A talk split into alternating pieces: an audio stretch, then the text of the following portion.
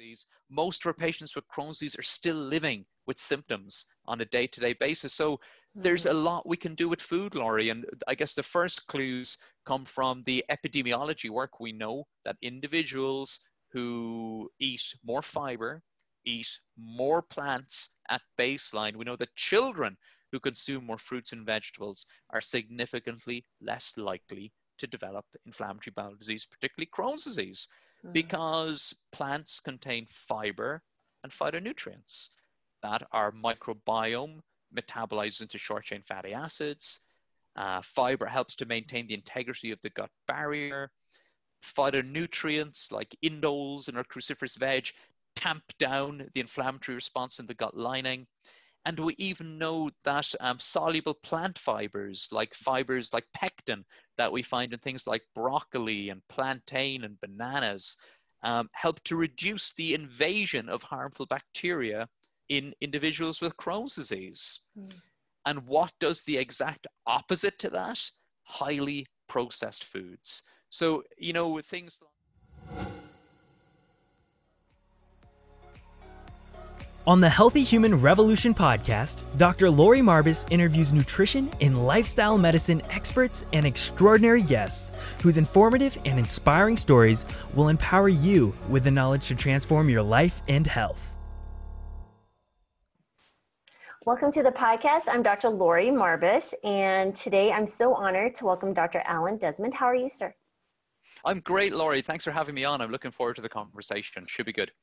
Yes, absolutely. And um, this is exciting because you are in England at the Devon Gut Clinic in the southwest part of England. And so we really want to focus on gut health. But before we go there, I really enjoy, you know, speaking to um, my colleagues and understanding how did your journey one to medicine begin and how did you find a plant-based diet? Because I think that's always intriguing. Oh, great question. Well, I'm Irish, uh, so I grew up in a little town called Blarney, um, right down the south of Ireland. So it's famous for the Blarney Castle. I don't know if you've heard of that. Yes. We would get a lot of American tourists growing up. So as a kid, um, part of the whole mix of people that I would see was these like busloads of American tourists all the time, and that was just part of the the milieu where I grew up, you know, which was lovely. Um, so I grew up there in Ireland, and I guess, funnily enough, um, it was something that was kind of always on my mind so uh, to get right back to it, Laurie, I mean, when I was born, I was pretty unwell. I was an unwell neo, neonate. Um, I had a um, acute respiratory distress syndrome. Wow. So I was in an incubator and very critically unwell. Um, so whenever, you know, when you're a kid and you ask your mummy and daddy and you say, hey, tell me about the day I was born. What was it like? I mean, my kids do that now with us. You know, they like hearing about how we went to the hospital and you know what was on the radio when you were born and all this kind of thing so when i would ask my parents that question they would tell me the story about a very sick baby um, and my dad had been told that i might not survive and my parents always spoke so highly of the doctors and medical professions professionals who'd been there for me when I needed it the most. So it was something that was always on my mind growing up. And, you know, so yeah, eventually when I got to that age in my teens and I had to choose what I was going to study in university, um, I, I really, medicine was my number one choice. That's fantastic. So I guess each of us has some personal story. My sister was very ill when I was little, and she was oh, little. Really? She was four. I was ten, and she uh, ended up having a surgery that just completely changed her life. And I just thought the hospital wow. was the coolest place. so it's like, I'm not sure many other children like the smell of a hospital, but I thought it was cool. But yeah, it's awesome. I know. I, me too. I remember as a kid going to, um, you know you would occasionally visit the hospital to visit a relative or something mm-hmm. and i mm-hmm. do i do have one very vivid memory when i was maybe 10 or 12 going with my dad to visit a relative who was unwell we got into the lift and there was a completely exhausted young doctor in the lift who looked like he was about to you know fall over and my wow. i remember my dad said to him oh you look busy and he turned to my dad and said there's no let up and he shook his head and he walked out of the walked out of the walked out of the elevator and but i remember looking at him like he was superman you know just going wow and you know sadly for me about 12 years later i was eh, working at that same hospital and i was the exhausted hospital doctor on hour 30 of a 36 hour shift but i would always remember that young doctor and yes. think, yep, there's no let up. Certainly, certainly a long and uh, demanding road um, that we both chose. You know. Oh yeah, absolutely. And uh, it's funny because now my my daughter is at, like I'd mentioned earlier is in medical school, and we started medical school in kindergarten the same day and um, my other two were three and 10 10 months. Wow. so i had three little ones and starting medical school. Apparently didn't scare her. So the other two were like i want no part of it but the emily's like i'm on it. I'm like all right kid go for it. But uh, yeah it's always fun. Well how did you find a plant-based diet? Because what was it? was there a book or was there a patient or a personal history? Well about two or three years out of med school, I was doing my first rotation in gastroenterology which would ultimately become my chosen specialty. And so I was working on a gastroenterology unit as a junior member of the team who was taking care of patients with pretty severe gut health problems, you know, hospitalized patients. And I was really interested in patients with inflammatory bowel disease, Crohn's disease, and ulcerative colitis, because generally these are young patients. They look outwardly really healthy it doesn't make sense that they would be in hospital and that they would be so unwell and having so many symptoms and I just uh, helping them to get better really attracted me into medicine, or, or, excuse me, into gastroenterology as a specialty. And I remember very early on, around the time that I was there, we're talking about maybe 2002, 2003 we just had these new drugs, these biologic drugs like infliximab and adalimumab later were coming on the market. And we could administer these medications to these young people who were terribly unwell with inflamed gastrointestinal tracts. And within days, you could visibly see them getting better. And as a young trainee junior member of the gastroenterology team, I was also able to be there when my boss looked inside with the scope and was able to show me in real time the diseased bowel and then later the healthy bowel. So those miracle medications that worked so well in the acute setting really attracted me into um, gastroenterology. But I always remember being on the ward that time, and there was young one young man, about 17 years old. He had very bad, well, quite bad Crohn's disease. He was in hospital. He was on day three of powerful steroid injections to dampen down the inflammation. Um, we'd just given him one of these new drugs, these immune mod, these immune suppressing drugs, a biologic drug. And he knew that if things didn't get better, he was going to end up having surgery. But we were able to go into him on the ward round with my boss and say, look, good news, the drugs are working, you're getting better, um, you're not going to need surgery right now, which is wonderful. Um, and you can start eating more normally now. You know, we, he was taking like liquidized supplements, etc. And he was there. His mom was at the bedside, and he asked um, us and asked my boss, you know, what should I eat? Is there any foods that I should eat? Any foods I shouldn't eat? And his mom looked at us expectantly. Um, and patients know intuitively that food is key here when you've got a gastrointestinal problem. But the answer that he was given at that time, which was in keeping with the thinking at the time, was it didn't matter. A calorie is a calorie, and what you need now is calories. So my boss said, it doesn't matter, eat what you like. You can have junk food as long as you're getting calories. And my boss turned to his mom and said, Mom, does he like McDonald's? Do you want to bring some McDonald's in for him?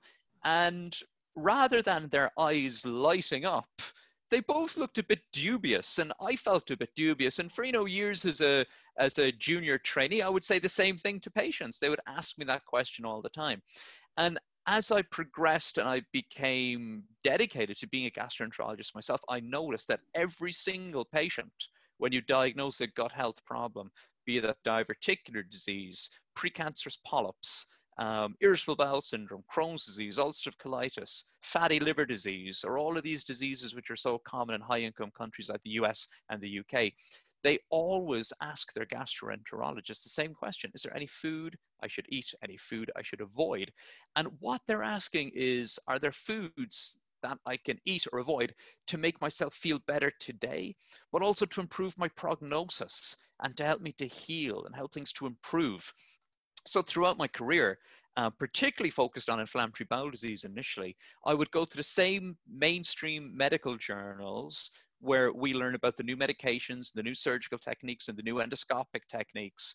And I would seek out in those journals good quality, peer reviewed papers and discussion uh, papers and guidelines focusing specifically on what makes up a healthy diet.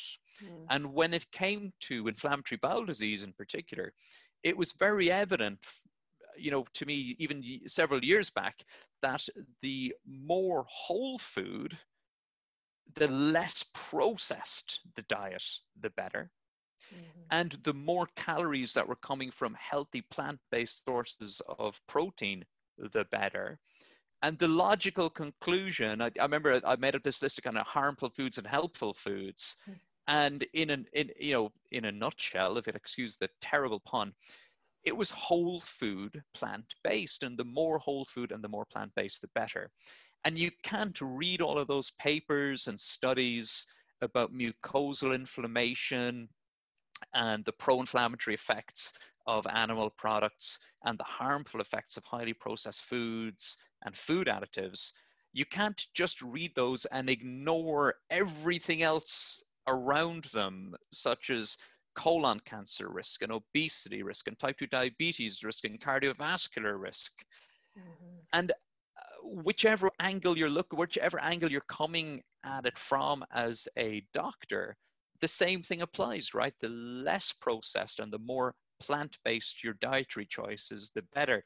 And as I grew more confident and started making these firm recommendations to my patients at my clinic, um, who may have had things like irritable bowel syndrome or Crohn's disease, etc., I started seeing not only improvements in their gut health, but also the other benefits. So people's HbA1cs getting better, people losing weight without trying, people's inflammatory markers dropping, and just you know the benefits of a whole food plant-based diet obviously go way beyond gut health. Mm-hmm. And uh, the science, my clinical experience, they all matched up. So personally, I've eaten a whole food plant-based diet since about 2016 um, entirely. And it just struck me that I could not ignore all of this evidence. Um, if I was recommending this to my patients, I had to walk the walk.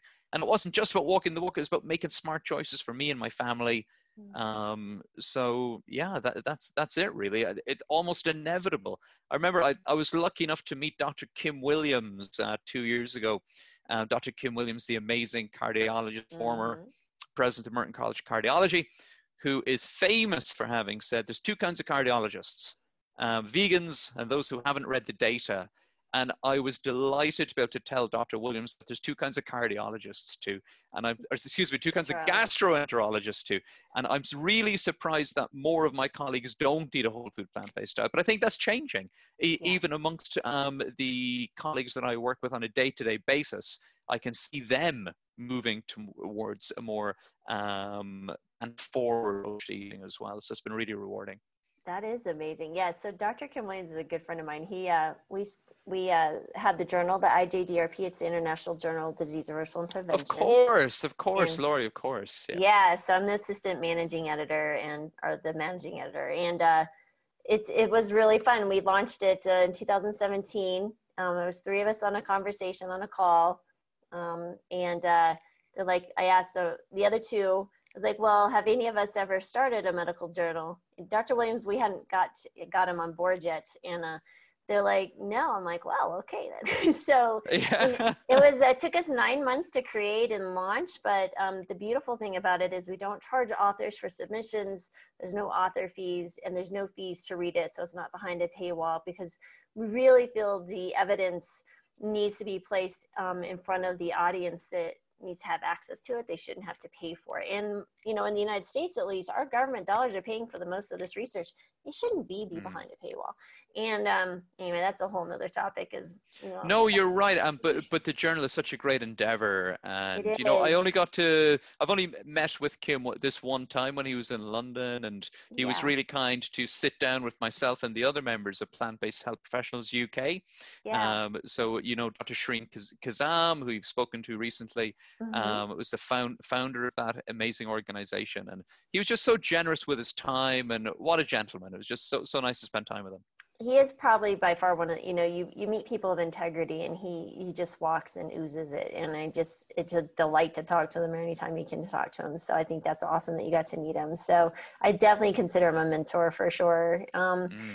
but yeah, it's uh, it's it's uh, it's an extraordinary thing when someone personally finds a plant-based diet. But then when you have a physician who finds a plant-based diet and shares that knowledge and information with patients, I mean, what a an incredible thing. I'm a family medicine physician, and so um, and I started on a plant-based journey by accident about eight, nine, almost nine years ago. And um, wow. it's, uh, you know, moved the family to it. Uh, and you had mentioned you, your family as well, but my kids were 13, 15, and 18 when I moved to Plant-based. My poor husband, God bless him.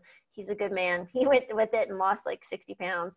Um, wow. And yeah, it, it, it's just a fun story, but now, do you mind speaking? Does your family follow the same plant-based diet? Are they open to that? Yeah, so my kids are four and a half, seven, and nine. Oh, nice. um, so we just sur- I'm sure, like you, Laurie, we just surround them with options, you know. Yeah. So and they find what they love. So I mean, and it's sometimes it's surprising, right? So my nine-year-old loves miso soup. She makes me make her up a bowl of miso, you know, very regularly. I would never have thought that she would have enjoyed miso soup, but I was making it one time and she said, "What's that?" And she tried it, and she loves it. Um, my that's Rebecca. My middle girl Naomi is like the hugest hummus fan you've ever met. so like she'll like devour a hummus sandwich. Absolutely, absolutely adores it. And then my my little fella, or our little fella, four and a half, um, is like the biggest porridge fan and the biggest oat milk fan. Oh my goodness, we buy so much oat milk that it's it's crazy. But he just loves it. Uh, we tried making our own this one time, but you know, with kids, it's all about texture and consistency. So mm-hmm. he wouldn't go for the homemade stuff. But and they, they thrive on it. But you know, you you can't tell your kids what to do. Um, if anybody out there knows how to make their children eat exactly what you'd rather they would eat, then please share the secret because we haven't figured it out. But they'll uh, find their own way. They'll they'll find their own way. Yeah, I would say start early as possible. So yeah. But you Absolutely. know, it really is a matter of influence. So now the kids are 22, 24, and 26, and mm. um, you know, we're nine years later. They all have chosen to follow a plant-based diet. They are Incredible parenting adults has been quite an interesting it's a, such an interesting transition. I tend to be a very in, involved parent like you know but um, what was interesting in the beginning when we transitioned these teenagers because they obviously had access to time outside of with us and they could make yep. their own choices. But i was like listen at home this is what we're having. Mm, and i'm not a short order cook. You'll eat what i have or you'll you'll yep. be hungry and eat later. Um, but what was interesting over about a course of a year and you're constantly educating you're sharing patient stories you know you're encouraging them to watch documentaries um, they stopped you know we go out to eat they, i said you order what you want but they stopped ordering the meat and the dairy and they started ordering tofu and stuff and i'm just like mm. yeah. and it's all about it it's as they get older too i mean so my oldest girl who's nine is like really strict and she will check things and all that but it's more to do with greta thunberg than it is to do with me you yes. know, because she's a big fan of Greta and she knows that Greta eats a, eats a plant based diet.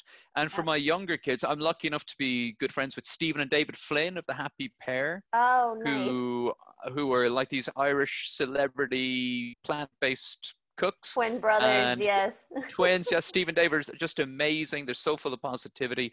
And so we've been over to visit them. They've been over to see us in, in, in our little village. And um, last year they were good enough to go and do an event at my daughter's school Oh. Um, so my my young kids adore them, and I think their plant based diet's got more to do with Steve and Dave than it does with me.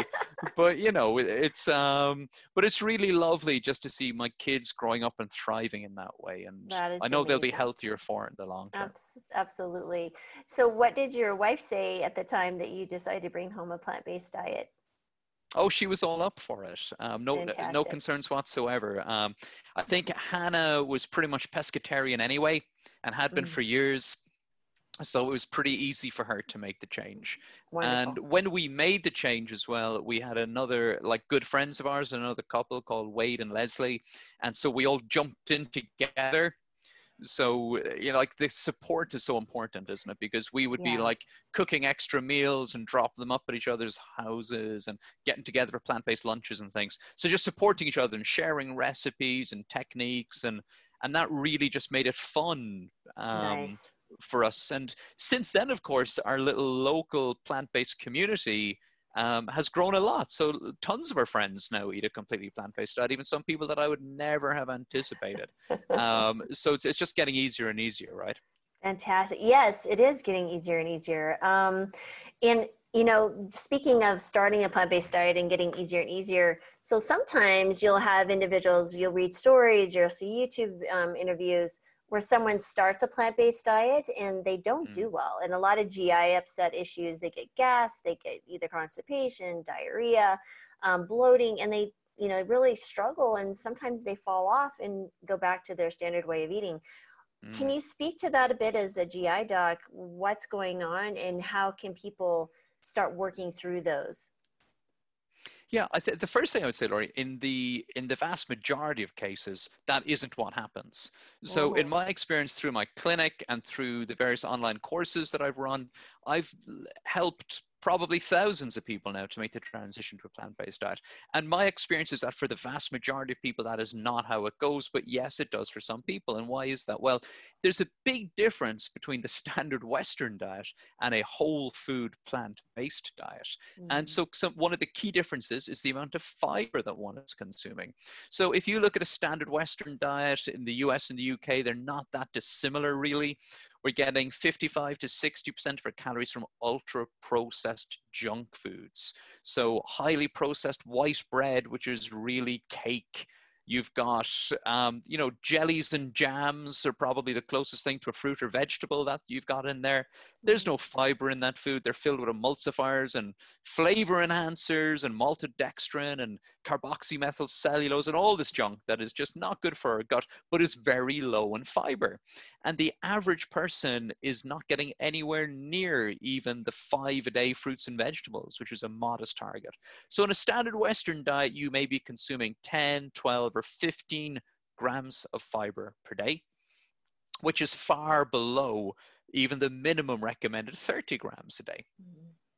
You then make the change to the whole food plant based diet. So you're on a standard Western diet, and then you see forks over knives or what the health or the game changers. You go, okay, I'm all in. You get the forks over knives cookbook, and you're straight in there. So now you're having you know you're having millet for breakfast you're having a, the big salad for lunch and you're having tempeh, um, grilled tempeh or something, you know. So now in the now you, you're eating 55 to 60 grams of fiber per day, and the a lot of that fiber is indigestible to humans. You know, it's non-absorbable, indigestible, and we've got to depend on the gut microbes that live in our human gut microbiome to digest it for us. Mm-hmm. If you've not been feeding your gut microbiome a ton of fiber for 20 or 30 or 40 years, and then you suddenly send it a tremendous amount of fiber, you are going to end up with bloating and abdominal discomfort and urgent needs to visit the bathroom it doesn't happen to everyone, but it is very common. And there are certain foods that are particularly difficult to digest if you've not been eating a lot of them throughout your lifetime because your gut microbe isn't set up to digest them when we refer to those as the FODMAP foods. What are mm. FODMAPs? fermentable oligosaccharides, disaccharides, monosaccharides, and polyols. Now, generally, these are short carbohydrates that are found in super healthy foods like avocado and whole grains, and fruit and mango, etc. They are beneficial to the human gut microbiome, but when we consume them, they do ferment. And the fermentation process, which is fantastic because it leads to the production of short chain fatty acids, which have a myriad of health benefits, but that process produces gas and liquid. So suddenly you are filled with gas and liquid. So if you make that transition very quickly you may find that you are struggling with gas and liquid. And if you perceive that that means that your gut health has disimproved, then I could completely see why you would take out a fiber rich plant based source of protein, such as chickpeas or tempeh, and put back in a chicken breast, which is mm-hmm. completely devoid of fiber. And you would have less bloating. You go, ah, I digest chicken better than I digest chickpeas. So mm. I could see why people might come to that conclusion. However, it may be a matter of just making that transition a bit more gradually. So I would often say to people if you are if you have seen the game changers or what the health or any of these amazing documentaries or read a book and you are making the change maybe start with breakfast for a few weeks make your breakfast plan powered after another few weeks move on to lunch then dinner then snacks and just gradually increase that that fiber content and it'll just give your gut microbiome and your digestive tract a little bit of time to adjust to your new healthier approach to eating that's fantastic explanation. And how long does that typically take for someone to see resolution completely of symptoms in that type of setting? Absolutely. So your microbiome starts to change within days, which is mm. reassuring. And we know this. We've seen studies. 2014, group of researchers at Harvard University and University of California took volunteers and put them on a completely plant-based diet for the first time. What did we mm. see? Within days, we saw their gut microbiome adapting, an increase in the healthy bacteria that digest fiber and turn into short-chain fatty acids beneficial things happening within days. But typically, I think if someone gives themselves maybe a four to six week lead in, they should be absolutely fine. And it's an issue that is often mentioned, right, at like plant based conferences, etc. Mm-hmm. Um, and uh, one another aspect to it, Laurie, that I would say is as modern humans who spend a lot of time indoors, mm-hmm. we perceive that maybe getting to the bathroom four or five times a day or fermenting a lot and passing a significant amount of gas as a socially embarrassing and difficult situation. Mm. It may not be a harmful situation. If you look at one of our closest living genetic relatives, so we have um, mountain gorillas in remote Africa, okay, so the western lowland mountain gorillas genetically they're very similar to humans. They look quite like humans. They eat a completely plant-based diet. They are eating 90 or 100 grams of fiber a day. They eat a huge diversity of plants. We know the studies show that their gut microbiomes are super fermenting gut microbiomes. We know that whereas humans generally fall into one of two different uh, microbiome enterotypes, uh, Prevotella or Bacteroidetes predominant, among these gorillas it's like five different types of um, of human microbiome enterotype. They're like super diverse in their gut microbiome.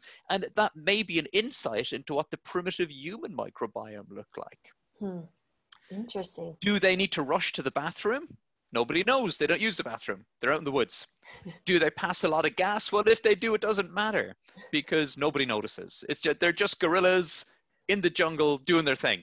So uh, some of these issues that we perceive sometimes as very acutely embarrassing. And I see patients at clinic who pass what they perceive as excess gas and they have never spoken to anyone about it. They're embarrassed by it. They can't go out for dinner because of it. And these normal functions of the human digestive tract have become a little bit, a little bit stigmatized, or a little bit afraid of them, and we we we shouldn't be you know, I often say to people, if you buy a newspaper at the weekend, you get it the Sunday supplement, it's just packed with recipes and restaurant reviews. And now, of course, they've all got these, you know, gladly, we're seeing so many more beautiful plant based recipes in these mainstream Sunday supplements. So mm. everybody loves food. We celebrate with food, we commiserate with food, we have national dishes in different countries. But every once we've eaten the food, we don't like talking about it. It's like once it's past our lips, it's kind of embarrassing. It's it's kind of a social faux pas to discuss what happens afterwards. And I wish we could change that. Mm. If it was normal to sit down for Thanksgiving dinner with your extended family and sit down and say, you know, guys, I haven't pooped for like seven days. Is that normal? Has anyone has that ever happened to anybody else? Wouldn't it be so great if that was normal? And then your auntie might say, "Oh, yeah, that happened to me before, and I increased my fiber, and I, I felt a lot better. Here, why don't you have some of the, have you know, have some more of the chickpea salad that your your sister made? And wouldn't it be lovely if you could sit down and have that conversation, and someone at the table would say, you know, if you see a little blood in your poop, you should get that checked out. That's what the doctor told me. But we don't talk about these things. And I wish we did. I wish we could just fess up that everybody poops, everybody digests, everybody makes digestive gas, everybody ferments. Nobody should be embarrassed to talk about this stuff. Yeah. oh my goodness, that's fabulous. You know, it's it's funny because I talk a lot about poop with my patients, obviously, but I have this one patient, and I've and the mom's already said I could share her story because it's so adorable. But um, they were on a ketogenic diet previously, had before I spoke to them. They have a four-year-old and a seven-year-old. The four-year-old was diagnosed with type one diabetes in December, just this last December. So they started seeing me to help them with their diabetes, and the seven-year-old um, was really struggling with all the fibers. So we started talking a lot about poop and you know tummy pain and what we were doing about it. And she's doing great now. what was funny, you know, I, I, talked to mom about the poop chart, you know, the Bristol's the poop chart. The Bristol stool chart. Yes, yep. yes. I have a mug it, with that. Yep. I was just about to talk about the mug. So the mom bought a chart in the bathroom because these little ones are going to the obviously to the bathroom on their own at this point. Yep. And she goes, I need you to point to the type of poop that you're having and let me know so I can talk to Dr. Marvis about it. And so mom actually even bought a, a, a mug with the chart on it and she showed me one night and I was like, I'm gonna get one of those mugs. So now I have one of those mugs and my it's like the mug that we fight over in the house is who gets to drink out of the poop mug. so that's the Bristol stool chart, which was yes. designed about 20 years ago. Bristol University or Bristol Royal Infirmary, which isn't a million miles from where I work and practice. Wow. Um, and so, the, so it's the chart that goes one through five, from you know a hard constipated poop all the way up to a runny, watery poop, and everything in the middle is healthy. So, like, his type three is deemed or was deemed by the experts at Bristol Royal Infirmary to be the perfect poop. So that was that was about 20 years ago. What's really interesting is just a couple of years ago, a separate team of researchers um, went about doing a study to figure out if there was any correlation between the human gut microbiome and the stool type. And actually, what they concluded was that the type 3 stool also shows an incredibly favorable um, gut microbial profile. And I just thought that was just so interesting that, you know, 20 years ago, they designed this thing before we really knew much at all about the human gut microbiome. And here yes. we are 20 years later, and it just, yep, you were right, guys. The Bristol Royal Infirmary got it right. So, yes, I have a mug just like that one. That's fabulous. Thank you. Amazon, you can get anything on Amazon. But um, as far let's if you dive in a little bit to a lot of people, you know, like they just like I have IBS, you know, like it's some type of another condition, just like hypertension or diabetes, and it's just like you know, it's what I have and they don't mm. think there's actually any way to resolve these type of situations. But Miki describe what SIBO and IBS, how they interconnect, and what patients should be thinking about or speaking to their physicians or what they can do themselves to improve such a thing? Sure. So IBS can be a very frustrating diagnosis for patients. So typically, when we talk about IBS or irritable bowel syndrome, from a patient perspective, it means I've got dreadful gut health symptoms every day, and my doctor keeps telling me there's nothing wrong with me. And that can become incredibly difficult symptoms of IBS like bloating, constipation, indigestion, um, even diarrhea, etc., and distension on top of bloating are incredibly prevalent in countries that have embraced this the standard Western diet. Mm. And that doesn't surprise me because the standard Western diet, which is filled with artificially produced foods, which are full of harmful chemicals, which increase your gut permeability and increase chronic inflammation and are devoid of fiber and phytonutrients. As we said earlier, make up 55 to 60% of the calories consumed. They make up 80% of the calories consumed for about one in five people. So if we're putting this junk into our digestive tract, and if we're eating a super low fiber diet, our gut, our gut is not going to function well. Of course, it's not going to function well. We may be well suffering from things like constipation and abdominal distension and diarrhea. And I see patients at my clinic all the time who are profoundly constipated. Mm. And bearing in mind the food environment that we live in, I usually start with three simple questions. And those three simple questions are How many pieces of fruit do you eat every day? How many servings of whole grains do you eat every day? And how many servings of vegetables do you eat every day? And that sounds super simple, but in this current food environment that we live in, those three questions can start some really powerful quest- uh, conversations. And sometimes, Laurie, sadly, the answers will go a little bit like, yes, I like fruit. I have an apple every couple of days. Uh, mm-hmm. yes, I love vegetables. I have a lot of vegetables with my roast dinner on Sundays.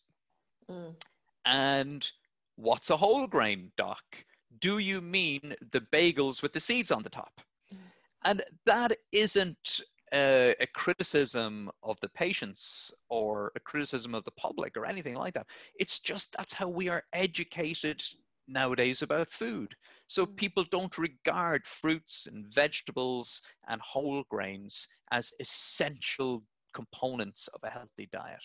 Mm. And genuinely in my clinic, those conversations identify some real easy wins. So if I have a patient who doesn't consume any whole grains at all, which as you know is incredibly common, um, whole grains are very often neglected. We start talking about things like oats and brown rice and whole grain pasta and freekeh and quinoa and find out what they like and bring those in. And if I have a person who doesn't ever eat fruit and vegetables, it can be so basic. Do you like bananas and apples and oranges? Great. Could you eat a banana, an apple, and an orange every single day for me for the next two weeks?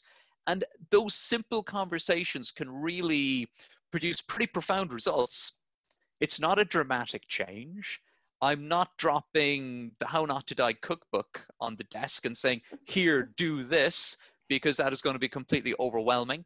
Mm-hmm. And those simple little changes can be very, very helpful. And I've had numerous patients who I've seen in, and this happens, you know, several times per week. And I will meet patients who have been told that they have profound IBS. They may have severe pain, severe constipation, severe distension. They may have had a colonoscopy and a gastroscopy and a CT scan. I saw one lady last year who'd had a, a diagnostic laparoscopy a surgery to look inside her tummy to find out why she was getting so much pain. Nobody had talked to her about the food she was consuming. Oh my goodness. And I get it. These tests are important, and I'm, I'm a mainstream gastroenterologist. Yes, I prescribe medications. Yes, I do endoscopies and colonoscopies and MRI scans and all the sensible tests that we need to do to make sure that there isn't a serious underlying condition at play. But we also need to talk about food. And uh, just speaking with that young woman, um, she'd been living with obesity for a number of years. She had PCOS, she had type 2 diabetes, and she'd been, she, she understood from what she'd read online or speaking to friends that she shouldn't eat fruit because it would push up her blood sugars that she shouldn't eat whole grains because carbohydrates would make her fat. So those two things just weren't in her dietary plan. And just by focusing on these pretty simple, fiber focused, plant based focused changes, she experienced within about four to six weeks complete resolution of these symptoms that had been landing her in the emergency department.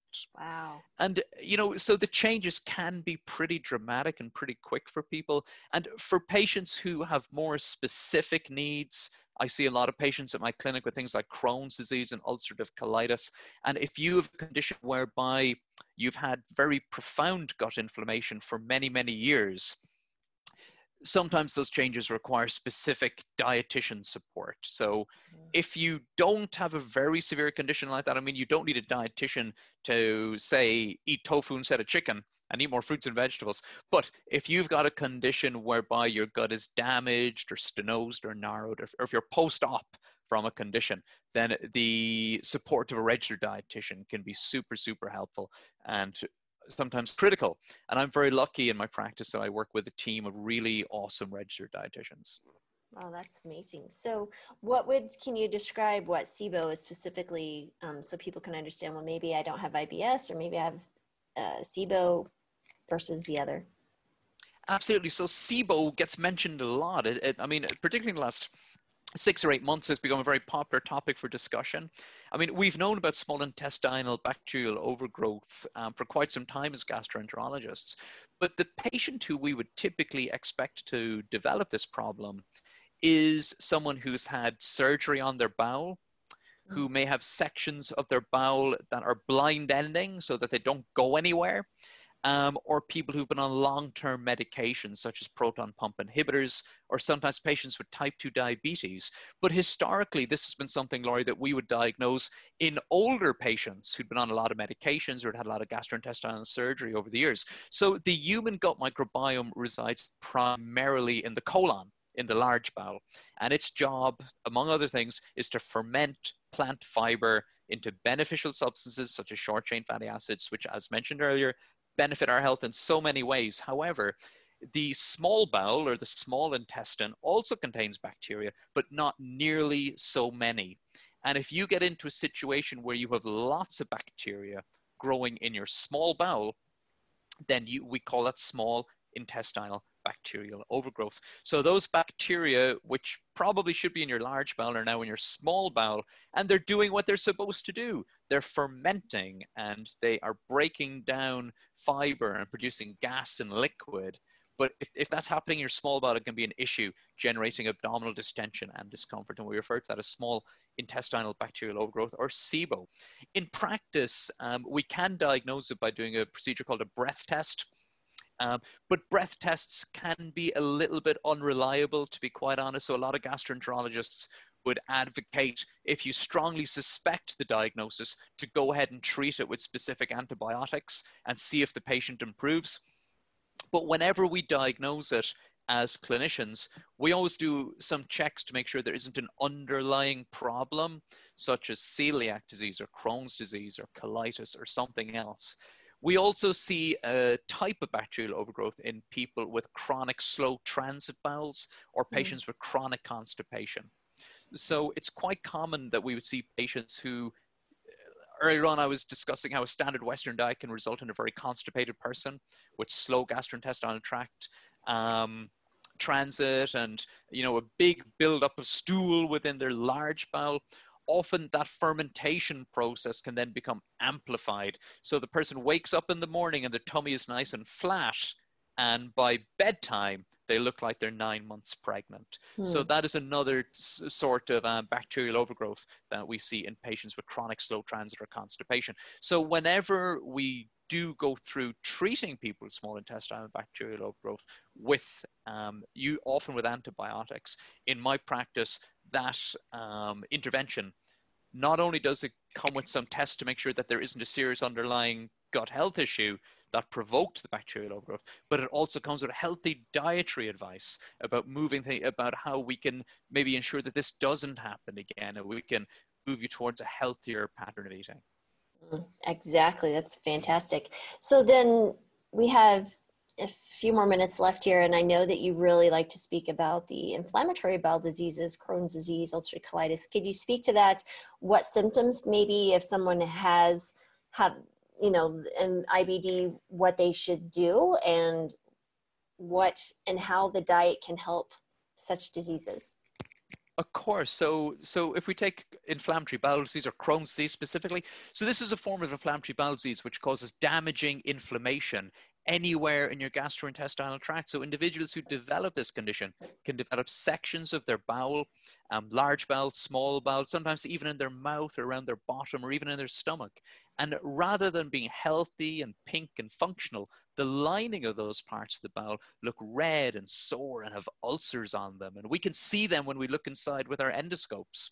And for patients um, with Crohn's disease, that inflammation can lead to chronic narrowing and stricturing of the bowel and the inflammation can even extend beyond the bowel into surrounding tissues in their abdomen. So, as you can imagine, having this condition has a serious impact on your quality of life because people can develop symptoms like chronic diarrhea and weight loss and abscesses, and it can be very uncomfortable. And those GI symptoms can come to dominate your life pretty quickly. In fact, mm-hmm. most patients with Crohn's disease would say that they're not in good health, that they have poor health. When I was in med school, we were taught that Crohn's disease and IBD were just genetic conditions, that there was nothing you could do about it. Your, your patient had gotten unlucky in the genetic lottery. Their immune system was badly programmed and was attacking their gut, causing damage. We couldn't do anything about that, but of course, we could give them medications to dampen down the inflammation. And if that didn't work, we could do surgery to remove the diseased segment of their bowel. And sadly, about uh, you know a significant number of individuals with Crohn's disease will go on to have surgery within 10 years of diagnosis. It's really, really common, more than 20% mm. having segments of their diseased bowel removed. But you know, a few years ago in the Lancet, we saw this incredible paper by called the IBD Genetics Consortium, and they had looked at 30,000 IBD patients from 16 countries around the world.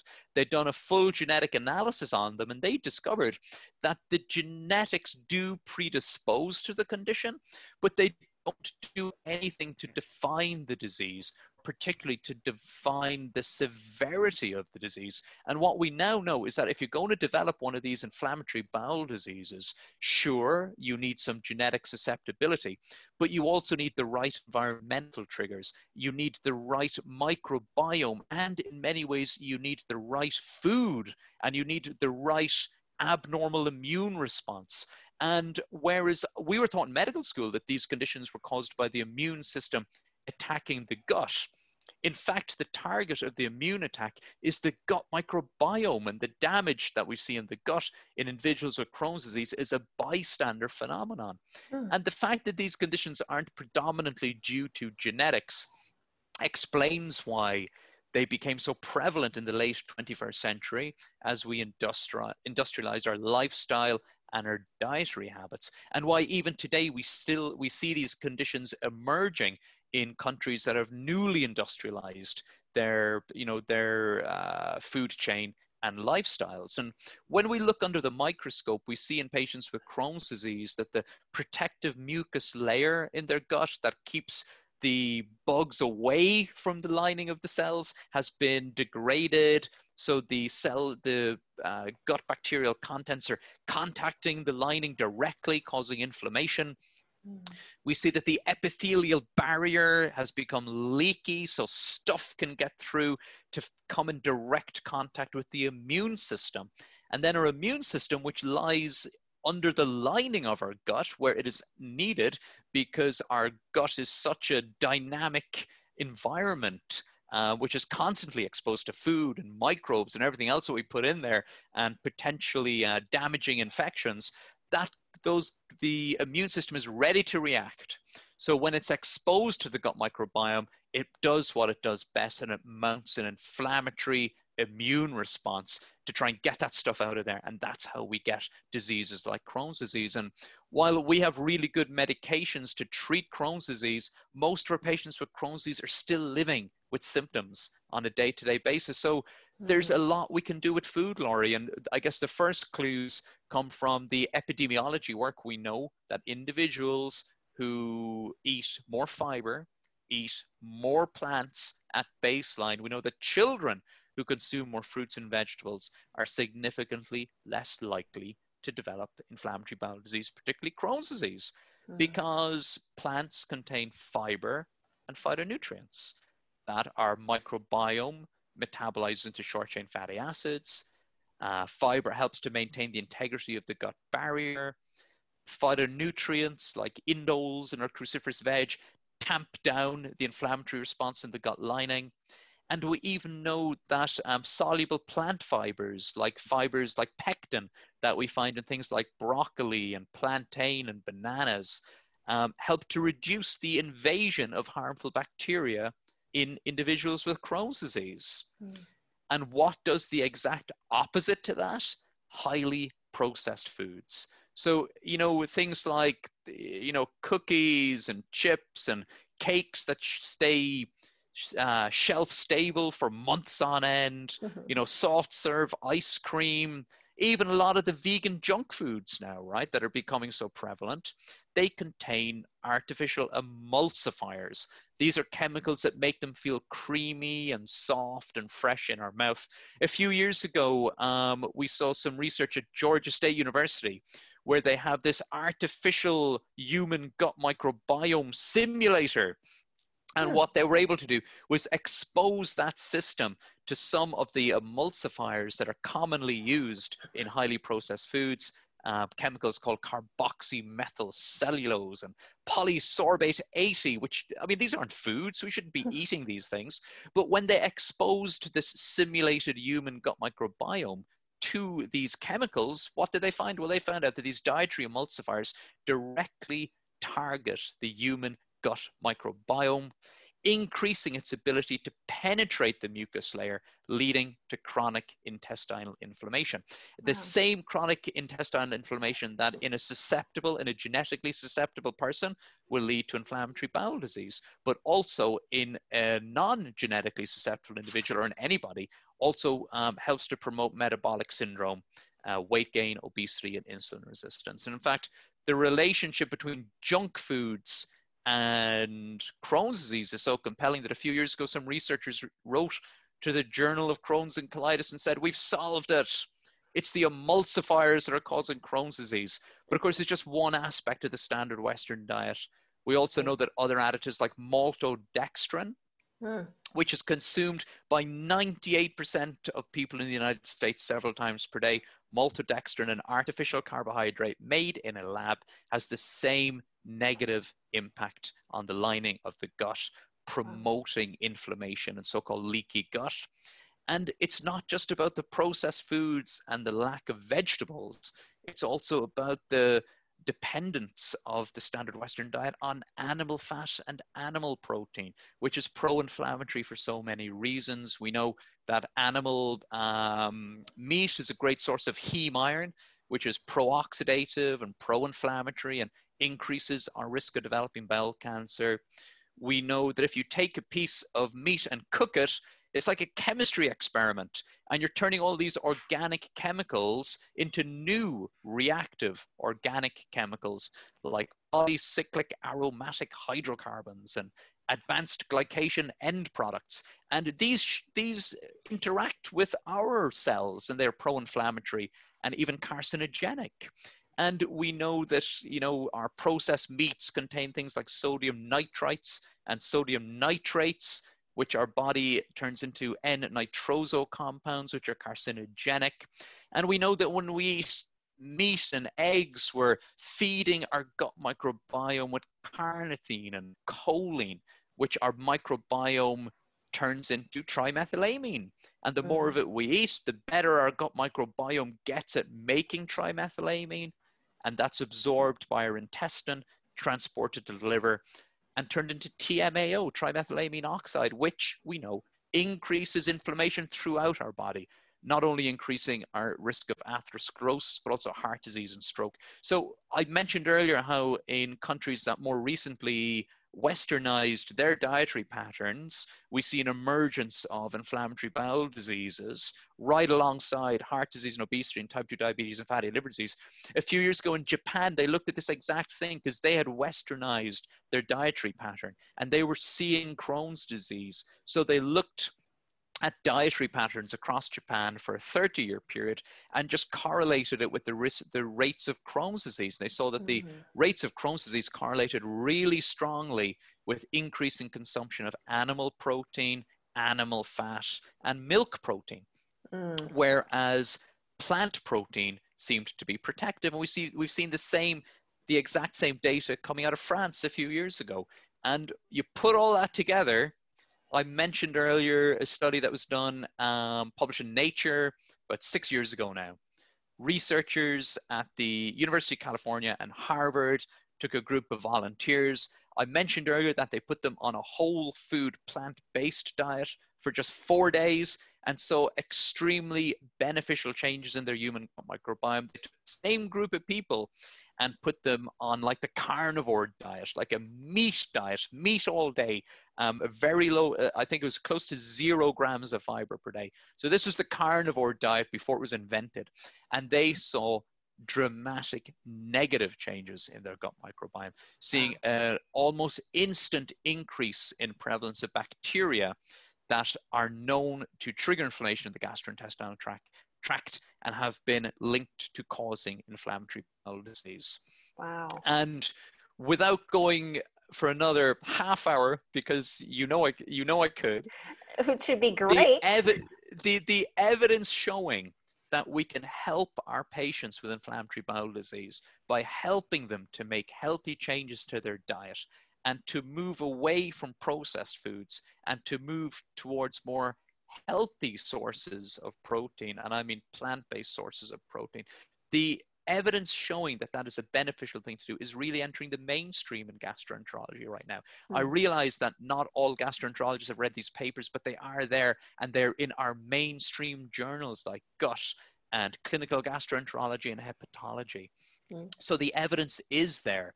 And what I can do, if you wish, with your podcast when you put it up, um, I'll give you a list of some key papers that you could put in the show notes. Yes. And then patients could share those with their gastroenterologists. That would and be amazing. In my, in, in my practice, we use evidence based dietary advice as well as the best available medications. And we know that these are equally helpful tools, equally powerful tools. And when our patients are really sick, we've got to use every tool in the box. So mm-hmm. if I see someone who's really unwell with Crohn's disease and we're using the best medications available, we need to give them the best evidence based dietary advice available too, because we've got to empower them to to be part of the solution and mm-hmm. it's become just a, such a rewarding part of my practice as a gastroenterologist Excellent. And would you say what percentage of your Crohn's patients actually improve with the whole food plant based diet? Of course, with your traditional means of treating them as well.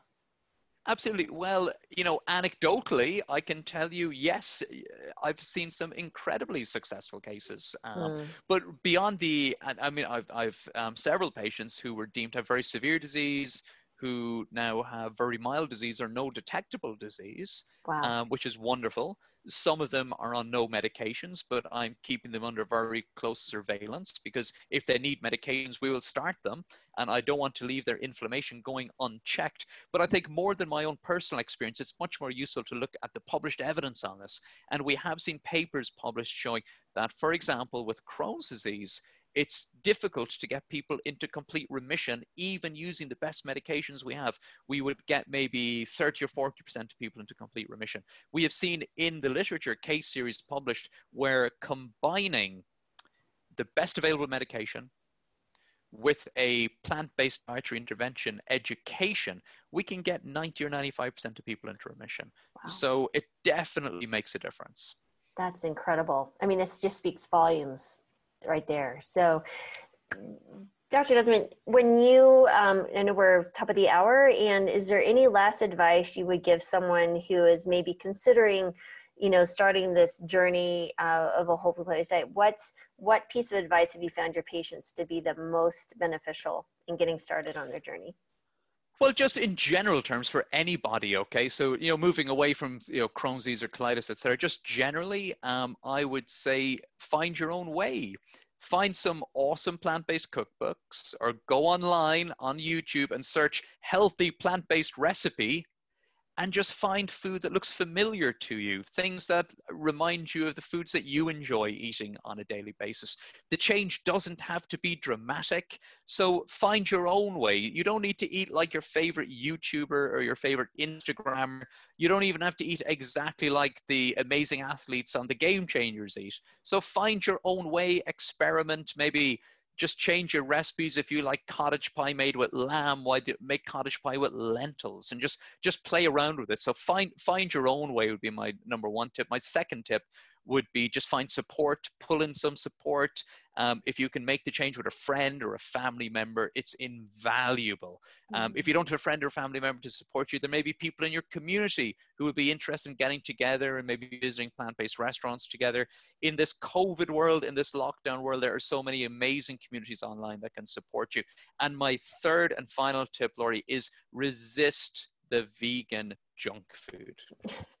when you're initially making the transition, I can see why that's going to be helpful. It may even be helpful while you're in those first few weeks and you don't want to ramp up the fiber too dramatically. Mm. So, plant based meat substitutes and plant based ice cream and plant based pizza and plant based cookies. Okay, they're awesome, they're amazing, they will help you to make the journey.